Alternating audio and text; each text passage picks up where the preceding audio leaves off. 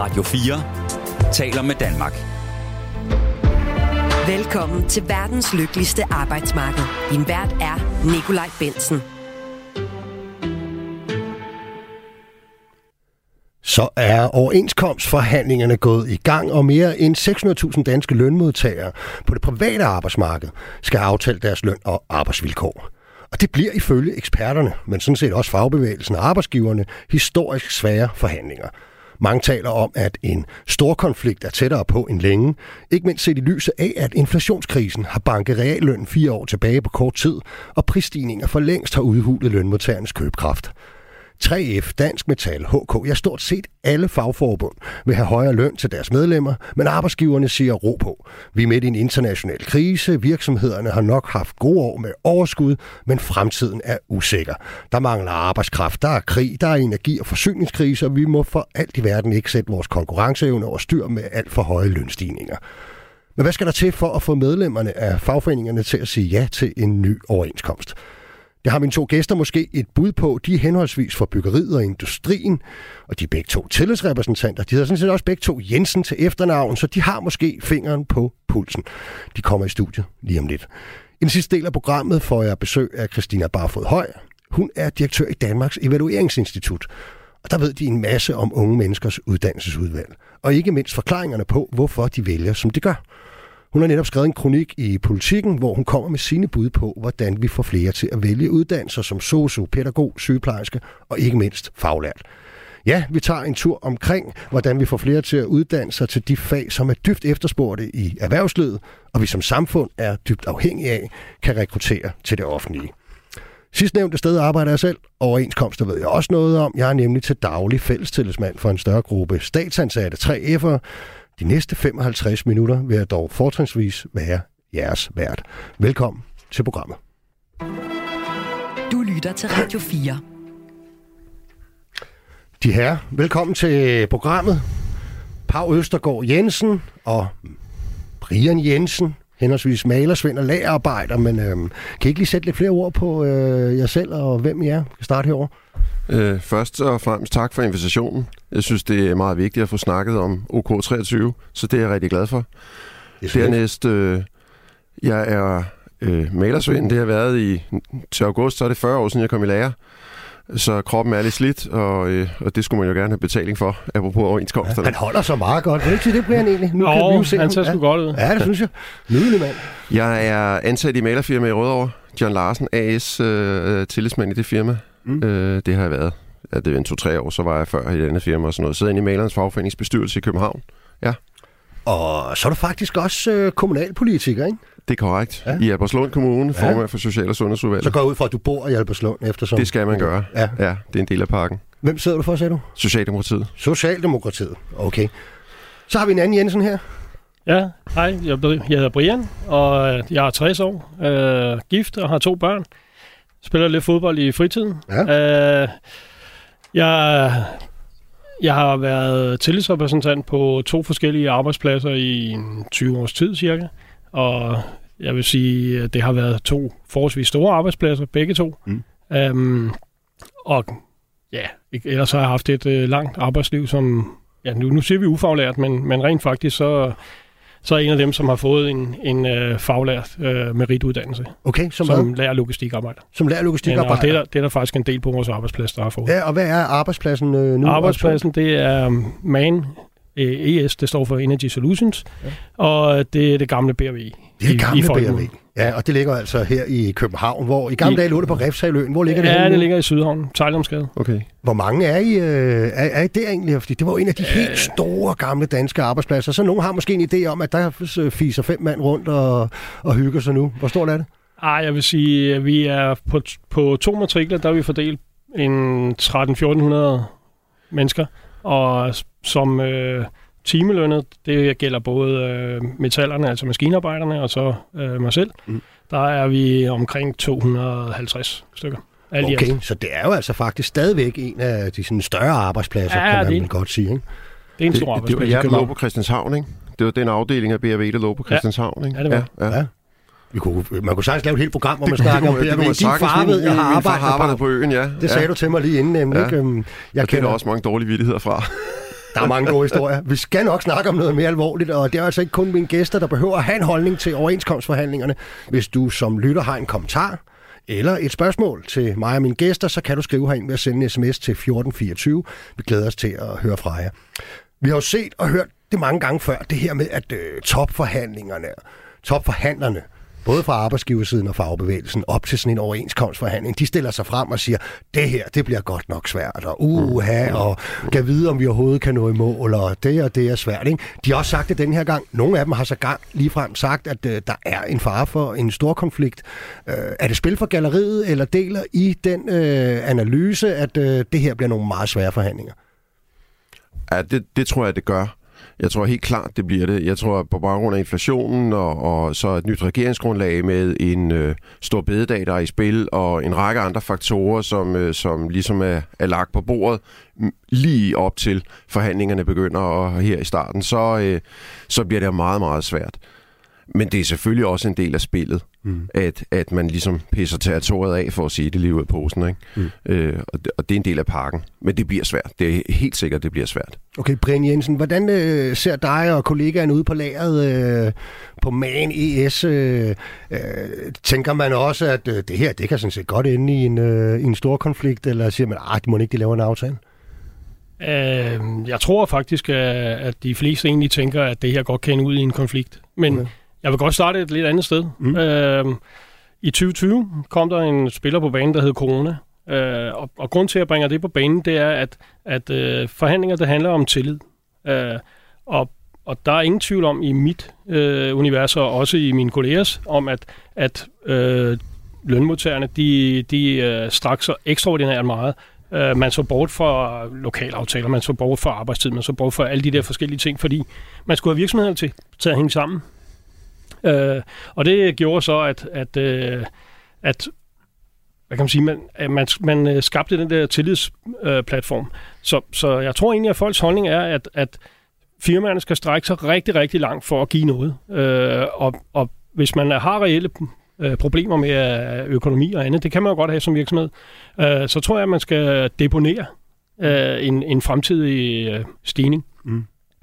Okay, og, og, og det er jo ikke kun virksomhederne, der kan have problemer med økonomien. Det er der jo rigtig mange almindelige lønmodtagere, der har øh, på baggrund af inflationskrisen, på baggrund af energipriser og mælk og æg og smør og hvad det nu alt sammen hedder. Øh, det er altså sted. Øh, er det også noget, dine øh, kollegaer øh, og malersvend øh, oplever, Pau? Jeg ved ikke, om de snakker om prisen på rugbrød lige frem, men, ja. øh, men, øh, men de snakker om, at vi ikke har fået ret mange penge i, i en hel del overenskomster malerfader tradition for at stemme nej, næsten. Mm. Altså sidste gang var, var der... Øh, altså bare sådan på mistanken? Eller? Nej, men, øh, og derfor var der også et svært spørgsmål, om, om, om jeg tror, det bliver et nej eller ja. Ikke? Det, det kan man jo ikke vide nu. Det kommer ind på resultatet, og hvad jeg vil anbefale. Ikke?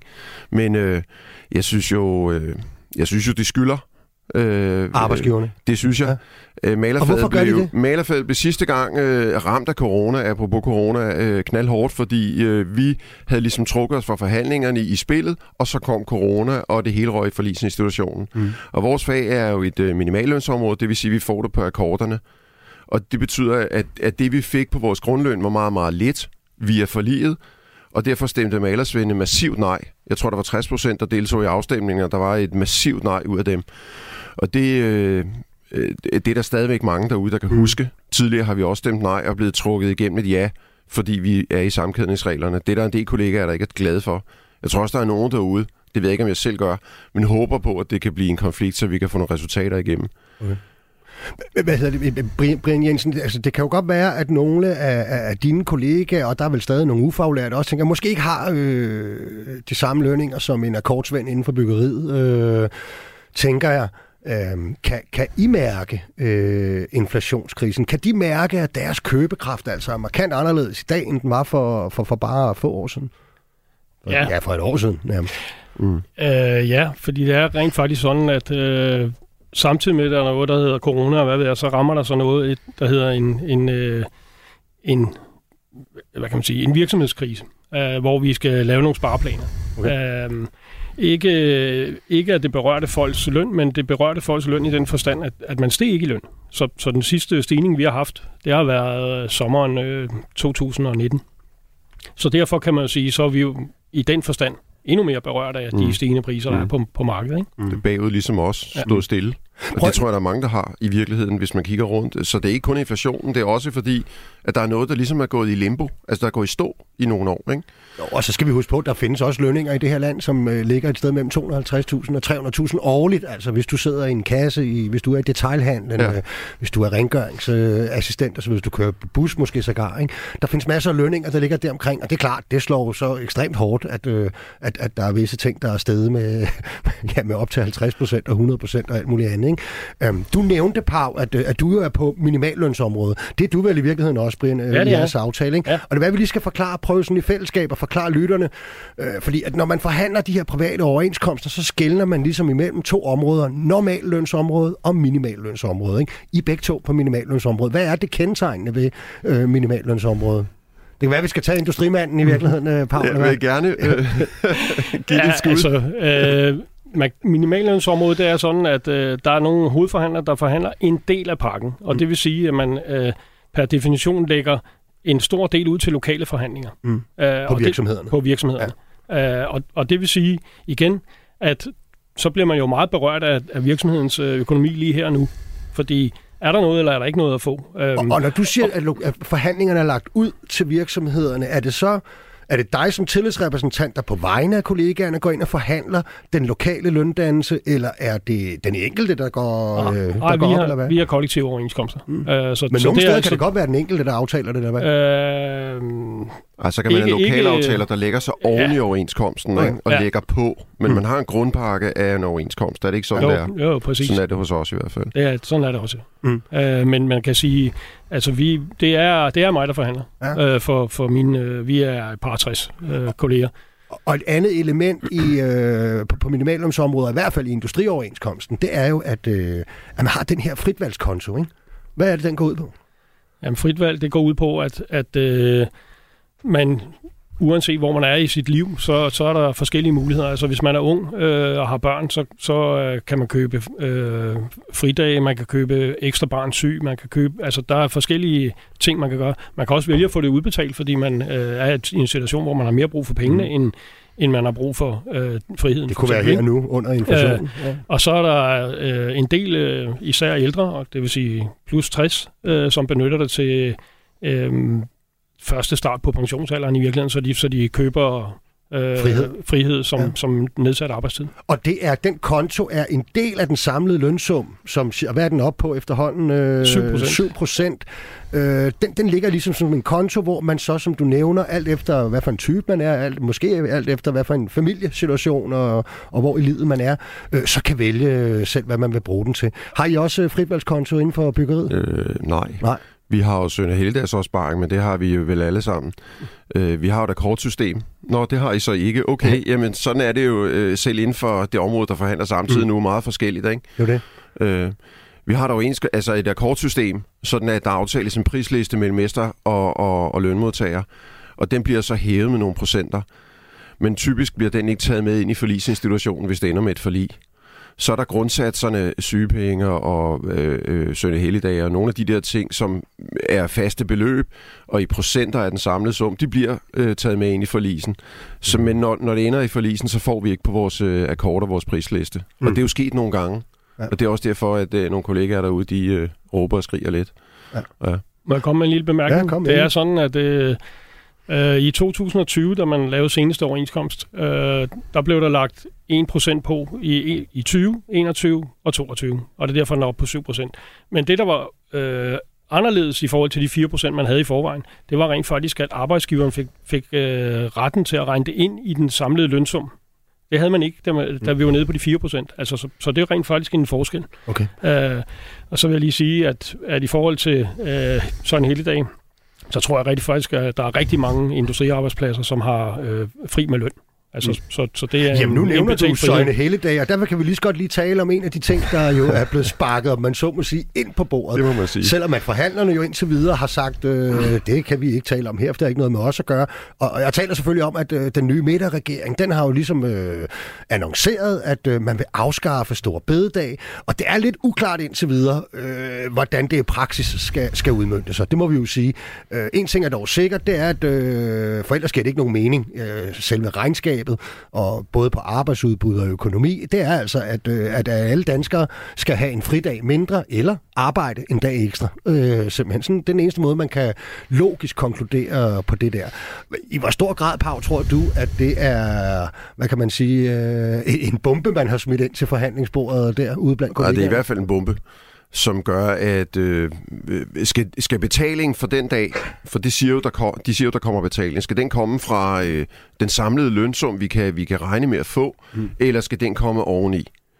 Altså, jeg vil jo mene, at den skal koste, hvad to dage koster, hvis vi skal arbejde den dag. Ikke? Altså, hvis så, det, så det er stadig en heldig dag i Så i princippet er, at man får overarbejdsbetaling for den dag. Så kan man måske overveje at, at, at, at tage det med ind i forhandlingerne på en eller anden realistisk måde.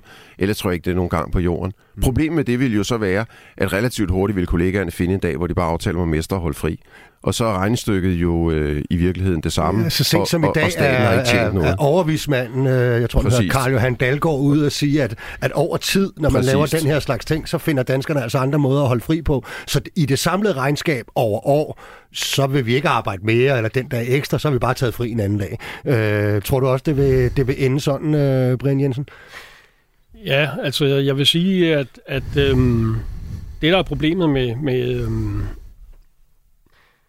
med Stor Bededag, det er, at, at øhm, man kan sige, der hvor man er på arbejdspladserne lokalt, det er, at man kan, nogle gange kan man mødes med ting, som er, er øh, mm. hvad kan man sige, hvor der ikke er direkte kroner og øre i, mm. men, og det er for eksempel tid. Så man fjerner i virkeligheden muligheden for, at man, man har øh, den tidsfaktor inde i, i et forhandlingsforløb øh, lokalt, fordi øh, det giver ikke nogen mening, at man starter med at fjerne øh, en dag, og så bliver man kompenseret en anden dag. Altså, nej, nej. Så, så, så på den måde, så tror jeg, at det, det bliver øh, rigtig svært øh, at, at komme igennem. Øh, både, både som regering, og, og hvis de gør det, så, så tænker jeg også, at, at der kommer et eller andet øh, modsvar for Tror I ligefrem, der kan findes lønmodtagere derude, der tænker, ved du hvad, uanset det her resultat, jeg har besluttet mig allerede for nu, jeg stemmer nej, fordi oven i det her resultat, som sikkert ikke øh, hvad kan man sige, indhenter hele det løngab, der er imellem, øh, og på grund af inflationskrisen. Og oven i det, så stjæler de altså også en fridag fra mig. Jeg siger sgu nej. Tror jeg, at øh, der findes øh, kollegaer, der er jo ikke nogen, der tager stilling på forhånd, og sådan mm. helt principielt, ligesom der er nogen, der har stemt nej til EU siden 72, ja, ja. Ikke? altså uanset hvilket tema, der så ender oppe. Ikke? Øh, sådan er det. Men, men dem, der så er i tvivl, og dem, der afgør, om det bliver et ja eller nej, de kan jo godt have lavet sig påvirke og gå ind til undersøgelsen af, om det skal være et ja eller nej med en, med en forudindtaget øh, negativ indstilling. Ikke? Jeg tror på, på sådan noget som, øh, som Stor Bededag, så vil det også, som alt muligt andet, have social, øh, social eller hvad hedder sådan noget, øh, slagside i forhold til, hvor stærk er man i sin ansættelse. Mm. Fordi hvis man er øh, meget, meget stærk, og man er meget vigtig for arbejdsgiveren, ja, så kan man da bede om at få en fridag, når man har brug for det. Det kan man også i dag. Altså, så får man også fri til at gå til tandlægen med løn og så videre. Altså, alle de der ting. Fordi man er vigtigere for arbejdsgiveren, end arbejdsgiveren er for dig, for du kan stemme med fødderne. Det er der nogle arbejdsgrupper, der ikke har, arbejdstagergrupper, der ikke har. Og de bliver ramt rigtig, rigtig hårdt, fordi du nævnte selv øh, øh mm. folk, der arbejder i, i detaljhandlen til 300.000 eller, eller mm. mindre. Jamen, de kan jo ikke stemme med fødderne. Nej. De kan i hvert fald ikke få et sted, hvor vilkårene er ret meget bedre. Mm-hmm. Så, så, så, så, så der vil være en slagside på det der. Ja. Der er kommet en sms ind fra Rasmus, som siger, kan man ikke forhandle en ekstra fridag ind i overenskomstforhandlingerne? Og, og der kan man selvfølgelig, til det kan man jo sige, at øh, ja, hvis man får gjort det, jeg ved ikke, hvor interesseret arbejdsgiverne skulle være, men hvis man fik det gjort, så er hele regeringens regnstykke i hvert fald smadret, kan man sige. Så har de jo ikke fået det ud af det. Men, men hvis vi nu bare tager spørgsmålet alligevel, Brian, vil du kunne gå op til lokalt til din ledelse og sige, prøv her, øh, vi finder lige noget her, I, I kan fremover. Nu ved jeg ikke, om I kan arbejde på Stor Bededag, men Ja, det kan vi sagtens. Ja. Øhm, der er, vi, er, vi er i princippet åbent alle dage, hele året rundt. Mm. Øhm, men, men jeg vil sige det på en anden måde, at vi har forsøgt øh, igennem flere år at få nytårsaftensdag til at være en, en øh, fri dag. Ja. Øh, netop fordi, at, at vi i øh, lokalmæssige øh, sammenhæng havde et, et øh, lønefterslæb. Mm. Øh, og det er ikke lykkedes for os. Så, så skulle gå op og, og bede om en, en helt anden øh, ja. erstatningsdag Øh, det, det ser jeg ikke for mig. Det, det bliver lidt opad. Men så lad os lige prøve nu at, at, at, at komme det lidt nærmere. Øh, og lad os bare starte med dig, Brian. Øhm, hvad skal der til for, tror du, at øh, ja, både at, at du vil anbefale dine kollegaer at, øh, at stemme ja til det endelige resultat, og måske endnu vigtigere, hvad tror du, der skal til for, at dine kollegaer sådan, øh, af egen kraft vil gå til stemmeurnen og, og sætte kryds ved ja? Jamen, jeg tror, at vi, vi øh, skal op i nogle øh, øh, lønforhøjelser, som, som øh, skal nærme sig de... Nu kommer an på aftaleperioder og hvad ved jeg, men, men, men lad os lege med, at den bliver en treårig overenskomst, øh, som, som ikke er urealistisk. Øh, så, så tænker jeg, at vi er oppe i en 8-10 procent øh, på, på reallønnen. Øh, og, jeg, og jeg tænker også, at øh, på det, der øh, er minimumslønnen, øh, og det er jo rent faktisk sådan, at der er jo ikke ret mange virksomheder i dag, som er på minimumsløn, selvom de er inden for det overenskomstområde. Øhm, der tænker jeg, at, at øh, der kommer et pres på, som bliver forhøjet, forhøjet øh, væsentligt. Mm. Øhm, og, og det er blandt andet håndværkerfagene, man, mm. man forsøger at tage hensyn til det. Mm. Øhm, ja, men lad os bare tage det håndværkerfagene. Det tror jeg, du har ret i. Ja. Jeg, jeg vil, som udgangspunkt tror jeg, det bliver nemmere at få et ja, hvis man laver en kortere overenskomstperiode. Altså i min optik kunne jeg godt tænke mig, at vi kom ikke, altså ikke over to år og i min verden, når tingene er så flematiske, og op og ned og inflation og alt muligt andet, som de er lige nu, så vil en etårig overenskomst måske, og jeg ved godt, at man så sætter et apparat i spil, som er enormt hvert eneste år. Men hvis man skulle have noget hjem, der minder om dækning af, inflation og noget andet, uden at arbejdsgiverne føler sig bundet på hænder og fødder i meget, meget lang tid, mm. så kunne det måske være en vej frem. Men, kan, at køre men tror du, at man kan få... Nu snakker, nu snakker Brian jo om om, om hvad kan man sige, en økonomisk ramme på både 8 og 10 procent. Altså, tror du overhovedet, det er realistisk at komme i nærheden af det? Nej, men år? hvis man deler den op, ikke? Altså, så mm. vil det jo være en 2-3 procent på et okay. år, ikke? Altså, det ville måske være nemmere for dem at æde, ikke? Mm. Øh, og så ville det også være nemmere for os at sige ja til det, hvis man fik 3% på et år. Ja, og så, siger, kunne, de, og så kunne man se på det igen til den tid, og hvis det så hele er, er gået øh, i ro igen, ja, så har vi jo en anden situation, ikke? Så mm. diskuterer vi på en mere, på en mere oplyst grundlag til den tid. Øh, jeg tror i virkeligheden, det var det, jeg mente, da jeg sagde, at det var en treårig aftale, jeg sagde 8-10 procent, så var det en total over perioden. Mm. Altså, så, så, så, jeg, så, også, ja. så man kan ja, sige, at ja. vi er jo egentlig ikke uenige øh, mm. i, i forhold til de betragtninger. Men, men I har jo, Pau, øh, jer der arbejder, i, især inden for byggeriet, og hvor man jo også må sige, at undskyld, at, øh, at tilstedeværelsen af udlandsk arbejdskraft, den er betragteligt større, end, øh, end den for eksempel er på store industrivirksomheder. Ikke? I har jo altså nogle ting, øh, og, derfor har mange byggegrupper i mange år sagt nej til. Det er ikke bare malerne, der, mm. der, der er friske på tit at sige mm. nej. Der er mange håndværkergrupper, der, der, der ofte stemmer nej. Og, og som jeg forstår det, så er det noget med, at I jo egentlig godt kunne tænke, om man så må sige, at, øh, at bunden skal hæves. I, I vil ikke bruge så mange kræfter på at, at smide pengene efter Det er i hvert fald min indstilling, at øh, det vil være rigtig godt at få hævet bunden, fordi mm. så tror jeg nok, at øh, dem, der har et... Øh, ja, fadet på plads og sådan noget, de skal sgu nok få den hjem på akkorden. Hvis man havde en, en fornuftig bundløn, så ville det også være nemmere at, øh, at, at kræve, at folk fra andre lande, der kommer og arbejder i Danmark, de i det mindste skal leve op til det. Og så kan det godt være, at nogen af os får dobbelt op i forhold til den grundløn, vi får. Men, øh, men det kan vi så også producere i forhold til en, en der kommer fra Rumænien og øh, skal lære øh, tonen og tempoet og alt muligt mm. andet at kende i Danmark. Vi kan godt producere det dobbelte. Okay, der er en, der har skrevet en sms, som delvist øh, bakker det op i hvert fald. Pau, halløj, jeg offer glædeligt stor bededag. Det er du så ikke enig i. Hvis aftalen hæver mindstelønnen kraftigt, så kan vi mindske billige håndværkere og fabriksarbejdere. Derudover vil det skabe mere velstand for flere. Tror tømrere og andre håndværkere nok skal klare sig, trods at de ikke får glæde af øget løn i bunden. Men den er vigtig. Med venlig hilsen øh, tømmeren. I er jo ikke så meget på det der med... Altså, for jer i industrien, der handler det ligesom om, at, øh, at man kan rave noget til sig ved de lokale lønforhandlinger. Ikke, Brian? Jo, det er rigtigt. Ja. Øhm, og, og man kan sige, en af, dem, en af de ting, som, som, øh, som i, i virkeligheden er, er svært ved, ved overenskomsten, det er netop øh, øh, hvad kan man sige, kædeansvar. Øh, når ja. der er, vi, vi stemmer over til overenskomster, så er der, øh, det er faktisk rigtig svært at, at få et nej igennem. Øh, og, og netop derfor, øh, så har, har vi i hvert fald foreslået øh, vores forhandlere, at man skal overveje, om, om øh, konflikt retten skal tilbage til virksomhederne i rent lokalt. Ja, hvad siger, hvad siger? Du snakker sammenkædningsregler. Det er også en stor diskussion hos os. Vi, vi har et, øh, et antal malersvinde ud i landet, som abonnerer på en forestilling om, at malere de kunne stemme resultat eller strække et resultat igennem alene. Det tror jeg ikke et sekund på. Nej. Øh, jeg tror, at hvis vi skal have et resultat, så skal vi øh, stå sammen på det private arbejdsmarked. På tværs. Og, ja, og i virkeligheden kunne jeg godt have lyst til at gå den modsatte vej, sådan at vi sådan på sigt forsøgte fra fagbevægelsens side at få flere overenskomster til at blive aftalt i det samme år. Sådan at vi i fællesskab kunne strække mm. øh, noget stærkere. Hvis og vi tænker skal, du her også typer som mig, øh, offentlige ansatte? Ja, og... delvist offentlige ansatte ja. og, og, og, og så videre, DSB og så videre. Altså, der, der kunne, det kunne være ret stærkt at få for eksempel hele transportsektoren til på én gang at mm. forhandle overenskomst. Mm. Det var den gamle tanke for 80'erne med Transportarbejderforbund i Danmark. Så havde vi haft en helt anden styrke i, i dele af fagbevægelsen, og det kunne bruges på tværs.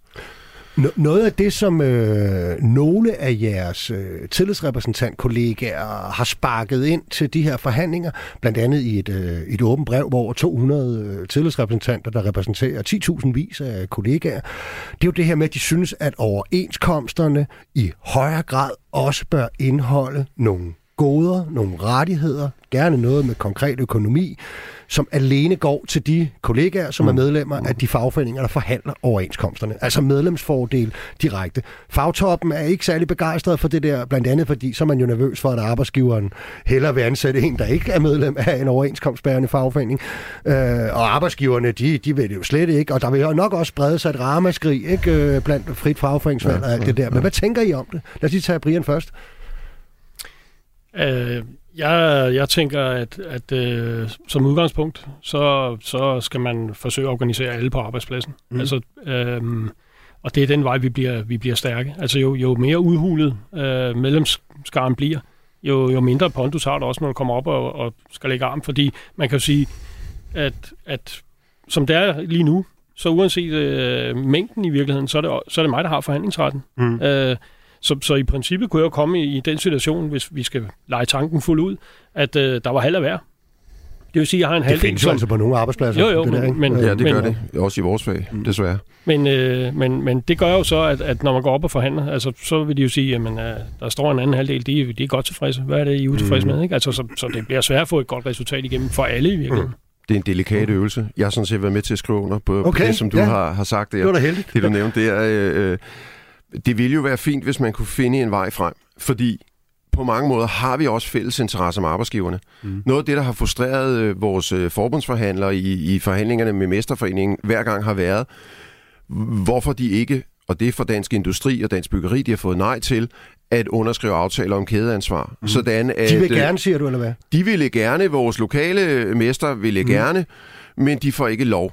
Nej. Fordi de er jo også bundet af, af dem, der sidder med flere stjerner på skulderen bag ved dem i deres hovedorganisation. Og lad os bare lige holde, når, når de gerne vil det, så er det ud fra en logik om, Pau, at hey, de synes måske også, det er irriterende at kigge på, at de overholder alle regler, Præcis. og de betaler, betaler deres folk øh, ordentligt, og så taber de øh, Markedsandel øh, er fuldstændig. Ja til nogen, som kommer der. Altså, vi har jo mm. masser af udfordringer i malerfaget. Mm. Og det er udfordringer, som Svende har til fælles med mestre. Med folk fra østarbejdere og med ufaglærte. Mm.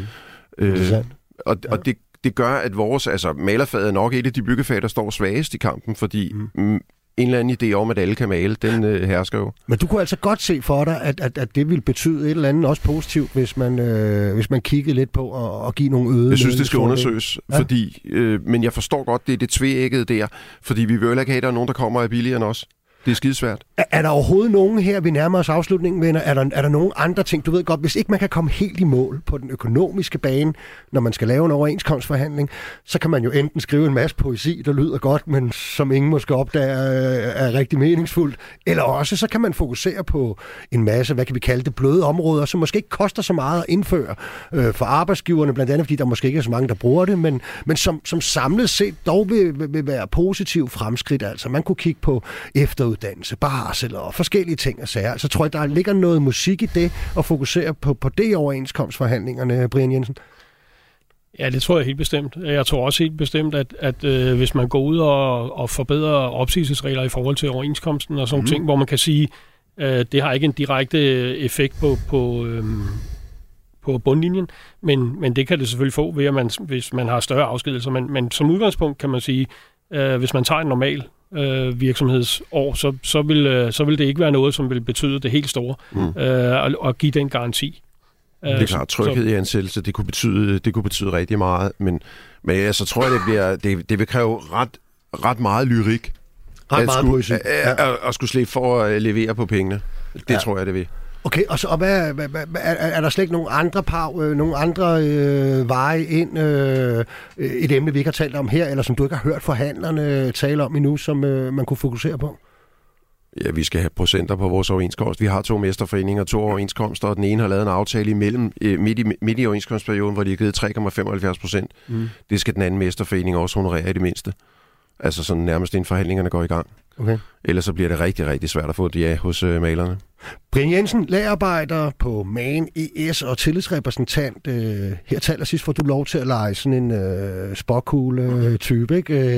Øh, får vi en stor konflikt, eller får vi ikke? Uh, ja, det tror jeg faktisk. Uh, jeg tror, at, at uh, de ting, der bliver stillet uh, for øje, uh, og jeg tror, at forhandlerne får, får, for svært ved at mødes i virkeligheden med, med et øh, acceptabelt re- resultat, Øh, og så øh, står bededag som jokeren i det hele, øh, så tror jeg rent faktisk, at, at for første gang i, i ja, det er jo siden 98 eller sådan noget, at vi øh, kan, kan risikere at komme ud i en stor konflikt. Det var et spændende svar. Tak fordi du ville medvirke, Brian. Og Pau, også Jensen, malersvend og tillidsrepræsentant og kommunalpolitiker i Albertslund Kommune. Du har lovet at blive hængende til den snak, vi skal have lige om lidt om, hvordan vi får flere unge til at vælge uddannelser inden for de klassiske velfærdsfag, og ikke mindst inden for det, du selv er, nemlig faglært. Så vi ses lige om en skiller. Radio 4 taler med Danmark. Velkommen til verdens lykkeligste arbejdsmarked. Og mit navn er stadig Nikolaj Bensen, og nu bevæger vi os så småt fra overenskomstforhandlingerne på et privat arbejdsmarked over en snak om, hvorfor de unge i stigende grad fravælger nogle af de fag og uddannelser, som vi har allermest brug for inden for arbejdskraft, både akut og på lidt længere sigt. Og forhåbentlig får vi også kredset os ind på nogle mulige bud på, hvad der kunne gøres anderledes, så vi forventer denne udvikling. Hvis du har et bud på, hvordan vi får flere unge på erhvervsskolerne, eller til at vælge et arbejdsliv som pædagog, sosu eller sygeplejerske for eksempel, så smid en kommentar eller stil et spørgsmål til mine gæster ved at sende en sms til 1424. Og det betyder også, at vi skal sige velkommen til en ny gæst. Christina Barfod Høj, velkommen til programmet. Tak skal du have. Hvad er det, du beskæftiger dig med? Jeg er direktør på Danmarks Evalueringsinstitut, hvor vi jo ser på dagtilbud, grundskolen, øh, ungdomsuddannelserne, herunder erhvervsuddannelserne og de videregående. Så hvad er det sådan hele det her forløb går ud på? Hvordan kan de gøres bedre, vores uddannelser? Men sådan hele tiden nysgerrig på, hvad fungerer, hvad fungerer mindre godt i vores uddannelsessystem. Og hvem øh, i daglig tale, tror jeg, man kalder Evalueringsinstituttet for EVA, mm. øh, simpelthen. Ikke? Hvem, øh, hvem står bag det? Hvad, hvad er det for en størrelse? Det er en uafhængig statslig institution under Børne- og Undervisningsministeriet, og også knyttet til øh, Forsknings- og Uddannelsesministeriet. Mm. Og hvad er din egen baggrund egentlig, øh, siden du er endt som direktør for det? Jeg har været rigtig mange år i, øh, i den statslige øh, verden, i øh, mange forskellige ministerier, øh, primært Børne- og Undervisningsministeriet, hvor jeg har siddet rigtig meget med dagsområdet, mm. men jo også beskæftiget mig med grundskoleområdet og ungdomsuddannelsen i særdeleshed. Og så også fordi alle de her områder jo også er rigtig interesseret i, kan man sige, pædagoger og lærere, for det er jo dem, der skal undervise vores øh, børn og vores unge. Så det har også været noget, der har fyldt øh, meget hos mm. mig. Så har jeg også været i fagbevægelsen, i FOA og i øh, BUPL. Okay, og nu påstod jeg lidt kægt i, i indledningen, at, at, at, at på Evalueringsinstituttet, der ved I en masse om unges øh, uddannelsesvalg, og hvorfor, og det ene og det andet. Det kan du lige øh, sige, om du synes passer, eller du kan i hvert fald sige, hvordan det er, I, I overvåger den der øh, udvikling. Jamen, vi har jo nogle penge, øh, vi så at sige selv kan gøre godt med, hvor at vi løbende sådan vurderer, hvad det, der er, er vigtigt at se på nu. Øh, vi kan gå ind og kigge på erhvervsuddannelse, hvad er det for noget, der skaber trivsel mm. for eksempel. Vi kan også være interesseret i, øh, jamen, hvad er det for nogle bedømmelsesystemer, vi har i vores grundskole. Så hvad er det for nogle områder, hvor vi tænker, her er der noget på spil. Vi har sådan to store områder, vi ser på de næste tre år. Vi ser på det, vi kalder uddannelser til fremtiden. Jamen har vi et uddannelsessystem, der er skruet sammen til samfundets behov, men også den enkeltes behov. Og der stiller vi skarpt på erhvervsuddannelserne mm. og professionsuddannelserne. Det andet store spørgsmål, vi også gerne vil se på, som er et evigt spørgsmål jo, det er jo lidt, hvordan får vi også skabt øh, nogle uddannelser, hvor alle kan komme igennem. Mm. Og der starter vi jo i dagtilbudene. Jamen, har vi det rette personale der? Har vi de rette kompetencer? Og så videre, så videre. Så det er, hvordan vi får alle med igennem. Så det er alle med igennem, og uddannelse til fremtiden, det er vores to store områder, vi ser på så kan vi også samarbejde med fonde og uddannelsesinstitutioner og ministerier, hvor de et eller andet sted også beder os om at se på noget helt bestemt. Og lad os bare lige få diagnosen sådan på plads. Hvorfor er debatten om de unges uddannelsesudvalg, og ikke mindst øh, deres øh, uddannelsesfravalg, øh, så højaktuel? Hvorfor skal vi bekymre os øh, om, om, om den nuværende situation? Jamen, øh, der er jo en del, der har været ude at sige noget om det her, og for eksempel Øh, blandt andet øh, Stefan Hermann har beskrevet det, som er rektor på Københavns Professionshøjskole, har beskrevet det som, at vi er i gang med at se på et biluheld i slow motion.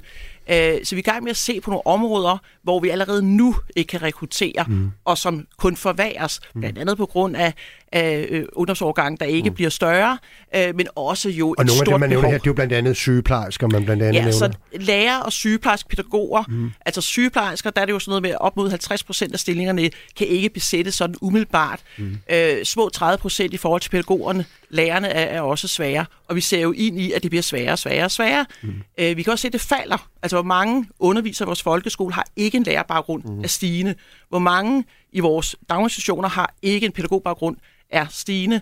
Øh, lige så vel med, med vores faglærte mangler vi også allerede, og vi ser jo ind i, at det er cirka 100.000, vi kommer til at mangle i 2030 af faglærte, så vi kan ikke få Og repareret 2030 er, noget, sådan et, øh, det er noget, man har sagt i lang tid, men, men, men, men snart er det jo lige om lidt. Øh, og det tager Absolut. sidst, jeg tjekkede, omkring fire år at blive, blive faglært. Ja. Ja. Så, der, så der skal ja. Ja. jo ske noget virkelig øh, øh, snart. Og du har for nylig skrevet en kronik om det i Politiken, mm. hvor du også selv kommer med, med nogle bud på løsninger på problemet.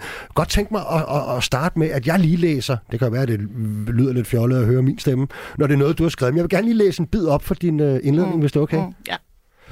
Mens jeg stadig var i 20'erne og universitetsstuderende, kom Frederik, der var murer, forbi for at sætte nye fliser op på mit badeværelse. Han var et par år yngre end jeg og allerede udlært. Der holdt også et par kassevogne uden for lejligheden, som havde Frederiks navn på siden. Så udover at Frederik var en dygtig håndværker, var han også selvstændig. Han havde ansatte, samarbejdet med kunder, havde styr på logistikken og tjek på økonomien. Det var imponerende mange kompetencer at holde styr på, og et stort ansvar i så ungen alder, tænkte jeg, inden jeg tog et ekstra kapitel, Bourdieu, inde ved skrivebordet, uden ansatte eller budgetansvar. Derfor kan det undre, når vi taler om håndværkere, at det ofte bliver til, at det er noget med hænder. Det er det, der er fokus på, når vi taler om håndværkere eller andre med en erhvervsuddannelse. For eksempel hedder det nye program på Danmarks Radio, Danmarks stærkeste hænder. Hvorfor skal vi lige en tur tilbage til i virkeligheden din studietid øh, allerførst i den her scene? Men jeg synes jo, det, det øh, repræsenterer jo lidt sådan, den sådan lidt generelle sådan fordom, som øh, øh, jeg tror mange har, når man ikke har en tæt kontakt for eksempel til, til nogle øh, dygtige faglærte, så man render rundt lidt og tænker, og så får man den der, sådan, det er noget med nogle hænder, øh, hvor det jo også var den oplevelse, jeg havde den formiddag, at jeg tænker, hold da op, at, at øh, Frederik, som jeg kalder ham i kronikken, han hedder noget andet i virkeligheden, Nå, men hvor han så kommer og har så mange øh, ting på sin mm. palette. Øh, så det er lidt for ligesom at vise, at jeg tror, vi alle sammen har sådan en, en lidt øh, mere eller mindre bevidst øh, sådan øh, jo fordom plantet hos os. Og det er jo blandt andet noget af det, vi skal, skal gøre op med. Fordi selvfølgelig kan vi jo ikke alle nødvendigvis kende både en tømmer og en håndværker og en elektriker, øh, eller også en socioassistent. Altså, men vi skal simpelthen have en anden form for tilgang til, øh, til de her øh, professioner og fag. Mm. Altså nu ved øh, både mig og Pau, at øh, er der nogen, der har fordom omkring hinanden, så er det håndværkergrupper internt. men, men derudover, øh, så kunne godt lige tænke mig at høre dig, øh, Pau Jensen. Du er jo altså øh, malersvend. Øh, kan du genkende det her, som Christina øh, altså ligesom lægger ind i her, at hele fortællingen om det at være håndværker, altså møder du i virkeligheden stadig øh, ja, det fordom gør, som håndværker? Ja, det gør jeg helt sikkert, og også øh, ikke mindst som maler.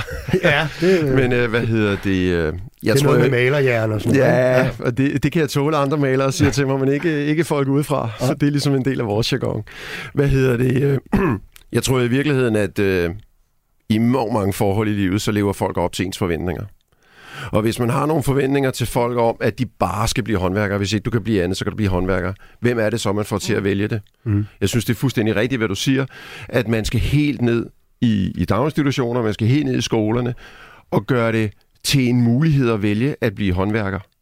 Fordi så får man hele paletten. Vi er jo alle sammen puttet ind alle mulige steder på, øh, på vores... Øh, vi kan have ting i alle mulige sammenhæng. Øh, vi, vi har kompetencer og intelligenser i alle mulige retninger, rumlige eller matematiske eller noget andet. Og hvis man vælger fra et segment, der har færre øh, intelligenser matematisk eller noget andet bogligt og sådan nogle ting, og det så er dem ligesom, der bliver mm. håndværkere, ja, så får man jo også de håndværkere, man ligesom har valgt at få. Mm. Ikke? Og på den måde kan man godt have nogle forventninger og gøre det attraktivt, ikke? Altså sådan helt lavpraktisk. Jeg synes jo, det er formidabelt, at man øh, ved metrobyggeriet laver sådan nogle kiggehuller ind til. Men det er jo bare en lille bitte ting, men det fortæller alligevel noget om, at håndværk skal ikke, skal, skal ikke øh, sådan, være en del af sit eget lille verden. Det er en mm. del af vores verden i det hele taget, ikke? Men det, det du i virkeligheden slår på, på trummen for, Christina, det er jo, hvis jeg forstår det rigtigt i hvert fald, det er jo, at man skal have ændret den noget, øh, hvad kan man sige, snævre fortælling om øh, faglærte. Ja, og det kan jo gøres på rigtig, rigtig mange planer.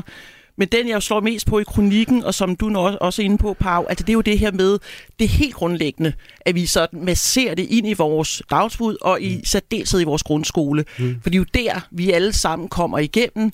Øh, så det her med, at man ikke lige lykkeligt får mødt landtømmer tømmer, øh, og kan se sådan, hvad nuancerne i, i faget, men at vi i vores grundskole har det indlejret i vores fag, og ikke kun, vi skal også have nogle praksis musiske fag, altså vi skal også, som vi har i dag, altså håndværk og design, altså der, hvor du virkelig får prøvet noget af, men også i dansk, også i matematik. Så de her fag, mm. som alle børn har, øh, at det øh, også har en variation, det har noget skabelse, det har noget anvendelsesorienterethed, praktisk, praktisk orienterethed, er utrolig centralt. Så øh, du har et fundament, du har en eller anden form for forståelse for, hvad handler det her om. Mm. Og det vigtige er også netop, at det kun bliver valgfag, hvor at måske dem, der kommer fra en baggrund, og sådan, jeg kender noget til det her, fordi min far tømmer, så jeg vælger så også det her valgfag. Mm-hmm. Og så dem, der tror, de, eller ikke bare tror, men dem, der kommer fra en akademisk baggrund, tager de bolige øh, fag. Så det skal være i i også helt øh, øh de såkaldte almindelige fag, dansk matematik for eksempel, sådan så den såkaldt boglige øh, elev, som ikke rigtig eksisterer, men hvis vi leger med tanken, øh, bliver introduceret til, hvordan kan det her også anvendes, bruges, have et samarbejde med erhvervsliv, øh, både fordi det kan være, at vedkommende tænker, det er jo den vej, jeg skal gå, mm. men ellers også for at have forståelsen for det. Omvendt, at den såkaldt praktisk orienterede elev et eller andet sted også får set, jamen det, det der abstrakte matematik mm. kan faktisk bruges til at lave noget med nogle vinkler, der skal måske være med til at bygge en bro. Så helt det her sådan, spil, at, at det ikke bliver forbeholdt for nogen, som du også mm. sagde, Pau, for så bliver det lidt dem, der ellers bliver introduceret til det, måske i familien. Du har jo øh, sikkert haft masser af lærlinge i jeres firma, ikke, øh, jo, Pau? Jo. Ja, ja. Og, og, og, og har du også oplevelser med det her med, at nogen, som måske, nogle lærlinge, der kommer ud til jer og tænker, åh, jeg, jeg var sgu ikke skide klog i skolen, eller jeg kunne ikke lige finde ud af det der, men som så måske faktisk lige pludselig fandt ud af, det kunne de faktisk godt, når ja, det, de stod med det med det hænderne sammen mange gange. Men mere, mere bekymret bliver jeg i virkeligheden, når de kommer ud, og så har et, et, et, et øh, lavt selvværd og dårligt selvbillede af, fordi de mm. sådan ligesom er, at, når ja, så kan jeg blive maler. Ikke? Mm. At det, har, det rammer mig et eller andet sted, fordi jeg er enormt stolt af at være maler. Jeg siger det hele tiden. Jeg øh, kalder mig den politiske håndværker. Jeg er, øh, det, er min, det er min identitet, det er mit fag, og det gør mig ikke mindre i nogen som helst andre sammenhæng. Mm. Altså, jeg er lidt bekymret. Nu siger du noget om, om uddannelse, Christina. At jeg synes, at... Øh, hvad hedder det... Øh, jeg har tænkt meget som lokalpolitiker over det her med profilskoler. Mm for at fremme nogen. Hvad, så hvad er det? Hvad? Øh, ja, men det er sådan en idé om, at så har man en idrætsskole, og dem, der interesserer sig. Det er lidt ligesom højskole eller efterskoleagtigt. Man trækker lidt ned i folkeskolen. Så skal man selvfølgelig have hele pakken og sådan noget. Men, men, og jeg er ambivalent på det, fordi på en måde, så øh, vælger man nogen ud, der så vælger noget, de synes er fedt, og dyrker det. Og mm. måske kunne man godt kortvarigt rekruttere flere til nogle fag. På den anden side, så ved de andre ikke en skid om det. Mm. Altså, men, men der er sådan lidt at indføre realskolen igen. Du, så, du står og nikker, øh, Christina. Men jeg synes jo, det er utrolig kloge refleksioner. Fordi når jeg siger det her med, at i den almindelige folkeskole, synes jeg, at det skal i højere grad ind i, i fag, og især i udskoling, for vi har også nogle undersøgelser, der viser, at udskoling er blevet mere mm. bolig at eleverne på mellemtrinnet synes stadig, at undervisningen er ret spændende og varieret. Når vi spørger dem igen i udskoling, mm. så er det faldet dramatisk, at okay. de synes, den er varieret. Og hvad er forklaringerne? Ved vi det? Jamen, det er jo, altså, når vi så spørger øh, både eleverne og lærerne og øh, lederne, at man jo øh, begynder at fokusere hen imod en eksamen, mm-hmm. hvor der er nogle bestemte krav, øh, så man jo tuner jo ind mod noget pensum, man øh, har en oplevelse af, at det skal man lære på en bestemt måde, hen imod nogle prøveformer, der er jo et eller andet sted også øh, er beregnet til det. Så det er jo en anden ting. Vi skal også mm. se på prøveformerne. Nå, men i forhold til det her med en almindelig undervisning, fordi så nogle gange kan en løsning også være netop at lave nogle profiler og lave noget særligt. Og det tænker jeg også godt... Øh, øh, jo kan noget, så længe man også har det, det almindelige præg. Præcis. Så det synes jeg jo egentlig, og jeg synes jo også det der med, at man også godt kan nogle gange have nogle fag, hvor man også lokker nogen til, mm bare man helt også har blikket i forhold til øh, det almene, det, det øh, har bredden. Ikke? Må jeg lige sige noget? Altså, fordi, øh, vi kan jo lige så godt være ærlige også. En af grundene til, at, at, at der er så få, der, der, der ender på erhvervsskoler, det er fordi, der er så mange, der ender i, i, i gymnasiet i virkeligheden. Ikke? Og Christina, du kalder det direkte i, i kronikken, at, at, at, at gymnasierne er blevet øh, øh, motorvejen på uddannelsesområdet for de unge. Ikke? Hvad dækker det over? Jamen det er jo, at, at når vi har interviewet alle de her unge mennesker, øh, så er det det, man gør. Altså, mm. gymnasiet er ungdomsuddannelsen langt hen ad vejen. Øh, så det er det atypiske valg, hvis du vælger en erhvervsuddannelse. Så du skal virkelig mm. øh, jo være modig. Det er et modigt valg atypisk valg, og du skal forklare det, som jeg også øh, skriver mm. det med over for venner og familie. Øh, men det er jo også meget interessant at se, dem der så vælger en erhvervsuddannelse, kan vi jo så se, de er faktisk i højere trivsel, de er mere øh, trygge ved deres valg, fordi at de nok også har gået en længere vej for at træffe det her valg. Altså så, de er mere sådan kendte med deres styrker og deres interesser. Jeg vælger at at blive tømmer. Øh, så på den måde øh, har de faktisk en, en, en mindre oplevelse af pres. Mm. Ups. Hvor Som dem, jo ellers der, fylder meget i det øvrige uddannelsessystem. Ja, hvor dem, der tager gymnasiet, mm. tager jo også gymnasiet, fordi det der, det er motorvejen, men også der er mange døre åbne af oplevelsen, men det kan jo også sådan forlænge oplevelsen af usikkerhed mm. og pres, fordi klart. de så stadig ikke har valgt endnu. Mm. Så der er mange døre åbne, hvilket også kan være et, et øh, pres for den unge. Øh, men det er ligesom, det er en normale uddannelse, det er atypisk at vælge en erhvervsuddannelse. Mm to ting.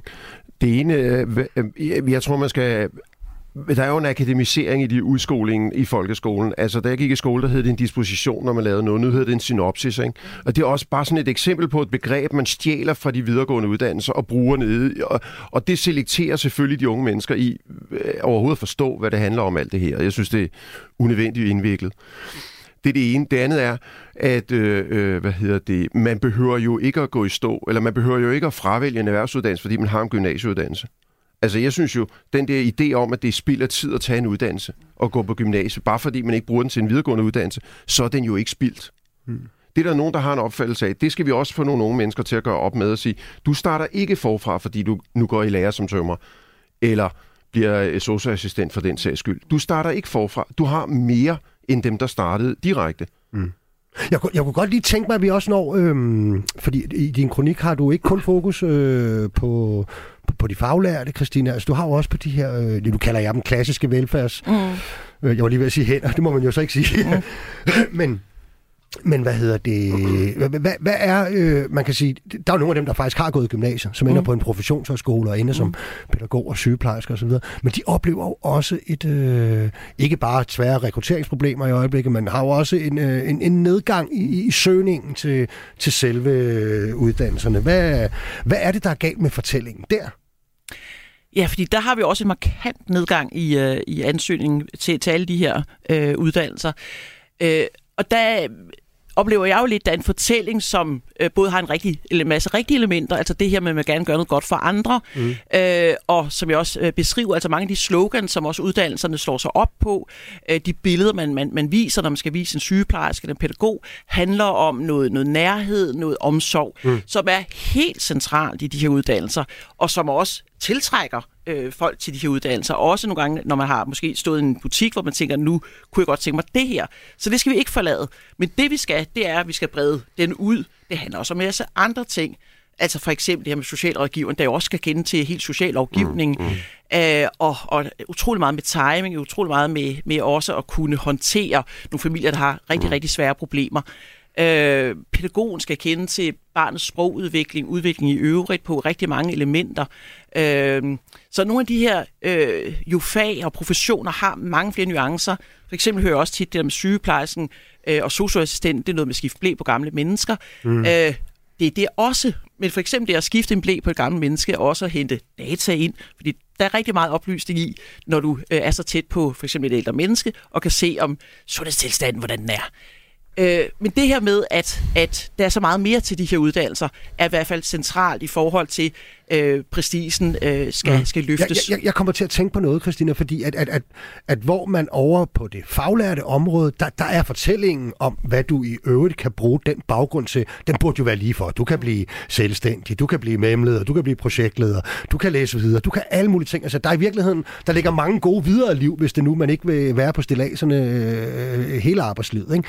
Øhm, I gamle dage, når vi snakkede skolelærer for eksempel, eller nogle af de her øh, uddannelser, der, øh, der kunne du ikke sparke dig frem for øh, håndboldtrænere på højt plan, som havde en skolelærerbaggrund, vel? Øh, Kim Larsen var skolelærer, Karen Bliksen var skolelærer, Rit Bjergård var skolelærer, ikke? En der var alle af borgmesterne af skolelærer. En fjerdedel af landets borgmestre af skolelærer, ikke? Øh, halvdelen af Danmarks Radio var for fanden skolelærer, ikke? Altså, der var sådan nogle rigtig gode fortællinger. Bjarne Reuter, for nu også at tage ham, ikke? Gode fortællinger om, at øh, der var folk, der blev kendte mennesker og lavede et interessant liv og gjorde noget helt andet med den baggrund, de havde. Øh, er det som om, at den er forsvundet lidt? Mangler vi både nogle interessante rollemodeller på den der konto, eller har det bare fuldstændig ændret sig, at man kan ikke bruge lærer til andet end at stå i, i klasselokalerne? Jamen, du er jo helt ret. Altså, fordi det, det har jo lidt været fortælling om skolelærerne. Øh, og det er det jo i udstrækning stadigvæk muligt. Altså mm. både mens du lærer, altså for nogle af de ting, du siger, det er jo også mens de lærer, at de så også øh, nogle gange øh, har overskud til at være fodboldtræner og alt muligt andet. Øh, men det er jo selvfølgelig også i forlængelse. Øh, mm. Øh, og jeg tror, du har en helt klar pointe i, at vi øh, lidt er stoppet med at tale om, hvad mm. man også kan, altså igen både som pædagog og som lærer osv., at øh, du bliver ret skarp til, til for eksempel det med relationer, stå på en ølkasse, øh, styre nogle processer, som du kan bruge alle mulige andre mm. steder også. Øh, så det her med, at der absolut er et liv efter øh, lærergærning og de andre gerninger, øh, så det her med, med det, og, og noget af den der fortælling, både det der med, at den kan være lidt snæver, men den mm. anden, som man også nogle gange deler med, med de faglærte, er, at man lidt tænker, så stopper det der. Så er man mm. tømmer i, i 40 år uden, så at sige, udvikling. Så er man lærer i 40 år uden mm. udvikling. Men det her med, at du jo også inden for velfærdsuddannelserne, øh, som de også er lidt kede af, når man kalder dem ja, det, for det. så bliver det lidt sådan, slået sammen i en boks. Mm. Men altså, at du som lærer, pædagog osv. osv. jo også kan specialisere dig mm. inden for dit øh, fag, og du kan selvfølgelig også gå ud af dit fag mm. med de kompetencer, du har fået fra din øh, ja, professionsuddannelse. Ja, noget rigtig godt et andet sted. Lige præcis. Og, og for folk behøver ikke at være 40 år sted. For det er jo en anden vigtig ting, både i forhold til, til erhvervsuddannet og også øh, til professionsuddannet. Altså det her med, at vi skal jo være på det her arbejdsmarked til vi er 40, mm. undskyld, i 40 år til vi er måske 70-72 år gamle og måske det, det bevæger sig hele tiden. Nå, men det her med, at man også kan skifte ind og ud af, af job og uddannelser. Mm. Fordi meget uddannelse ligger indtil vi er 35. Ja. Vi skal jo blive ved med at uddanne os, og også øh, kunne tage vores ting med os, vores kompetencer med os i andre øh, fag og professioner. Vi, vi nærmer os afslutningen og de kortere svar, altså, og jeg tænker bare lige gå en hurtig runde på, øh, på, på det sidste, du siger her, øh, Christina, fordi hvis man skal ind og ud af fagen, og hvis man skal videre, hvis vi skal sælge den fortælling også, ikke? altså, øh, vi tror ikke også, at de unge mennesker, de fokuserer vel på, hvad der ligger for enden af, om man så må sige, regnbuen. Altså, vi kan vel ikke løsrive den debat fra den oplevelse, de har af de arbejdsforhold, der er derude. Og nu er det her program jo ikke, der handler om det, øh, blandt andet. Ikke? Altså, det, det kan være, at jamen, hey, det er pisse hårdt at gå på stilladset og være håndværker. Øh, det er da dårligt lønnet og skide hårdt at være sygeplejerske. Øh, hvorfor skulle man blive pædagog? Det er ikke andet end ballade. Og hvorfor skulle man blive lærer? Det er ikke andet end brok. Øh, kan man løsrive det for, det for arbejdsforholdene ude i virkeligheden? Øh, selvfølgelig kan man ikke det. Det er jo en del af virkeligheden. Det er jo mm. det, man chipper ind i, når man, når man får en uddannelse, så skal man jo også være. Og det er jo, ja, sjovt nok, jeg er medlem af det parti. Jeg synes, det var rigtigt med Mette, hun sagde, at det er også sur rør at gå på arbejde en gang imellem. Og sådan er det jo. ikke? Øh, det er en del af pakken, men det er ikke det samme som, at det kun er den pakke, vi abonnerer på. Wow. Jeg kunne godt tænke mig, hvis jeg kunne få nogle bud på, hvordan man får håndværker til at efteruddanne sig, for eksempel. Mm. Mm. Jeg har for eksempel selv fået, fået to uger, i, siden jeg blev, blev malersvend i 86, i, i mit fag, så har jeg været på uddannelse i andre sammenhæng, men altså, øh, i mit fag har jeg to ugers efteruddannelse, mm. siden jeg fik mit svendebrev. Hvad, hvad skal vi her til? Og det er meget typisk, tror jeg. Ja, det tror jeg også. Her til sidst, Christina, er, øh, prøv lige at summere ind, øh, hvad, hvad det er, der vi skal gøre for at prøve at forvente noget af den her øh, bøtte. Altså jeg tænker, at den helt store sådan, øvelse er jo, at vi i vores dagtilbud, men i særdeleshed i vores, vores øh, grundskole, i de ni år, vi går der, skal have et helt andet mm. fundament for øh, den variation og de muligheder, mm. der er efterfølgende, når vi skal vælge ungdomsuddannelse, men også videre frem. Så det er helt centralt. Og så øh, er en anden øh, meget vigtig komponent, altså det her med muligheden for også at øh, skifte øh, bagefter. Spor. Ja. Øh, så både sporskifte, tage noget merit med, at vi er så låste på, at når du skal læse videre, så skal du have hele pakken, så du starter forfra. Øh, du har en masse med dig, når du har taget en erhvervsuddannelse, når du har taget en professionsuddannelse. Mm. Øh, det øh, skal simpelthen kunne batte for noget. Så nemmere øh, i forhold til at kunne skifte og have en fleksibel mm. uddannelsesliv resten af livet. Og så, hvad kaldte du det? Øh, de brede fortællingerne ud, øh, de er i virkeligheden komplicerede og ikke snævre. Ja. Hvad mener du med det? Jamen, og det er jo der, hvor jeg lidt nogle gange, altså mit eksempel med, at, at der skal vi starte i folkeskole, fordi allerede der begynder vi at brede mm. den ud. Øh, vi også have den i de almindelige fag, så at sige, ikke bare pakke det over i nogle, nogle øh, valgfag eller nogle praktisk orienterede fag udelukkende. Øh, så det her med brede fortælling ud, øh, og det er jo en, en lang sej kamp, for eksempel bare lige for at tage den sidste mm. i, i uh, ja. statsministerens nytårstale, der siger hun jo også en masse fine ting om det her med fokus, respekt for erhvervsuddannelserne, men får jo også lige sagt den der med, den der er god til ord, skal have mulighed for at gå den vej, mm. den der er god med sine hænder, skal have mulighed for at gå den vej. Det skal vi ikke sige. Vi skal ikke dele det op. Det er øh, et samlet hele. Så det skal vi alle sammen. Statsminister, du, jeg, familierne, huske. Christina, direktør i Evalueringsinstituttet. Tusind tak, fordi du kom forbi og fortalte om det her. Pau Jensen, malersvend og tillidsrepræsentant. Også tak, fordi du kiggede forbi i dag. Jeg håber også, at jer, der lytter med derude, har været i godt selskab og synes, det har været et fint program. Vi er som altid tilbage igen i næste uge samme tid og sted. Og efter en omgang nyheder, så kan du lytte til Kranjebrud her på Radio 4 med værterne Maja Jensen, Emma Holtet og Peter Løde. Verdens lykkeligste arbejdsmarked er produceret af Rakkerpark Productions for Radio 4, tilrettelagt af Julie Lindhardt Højmark, producer Mads Gården.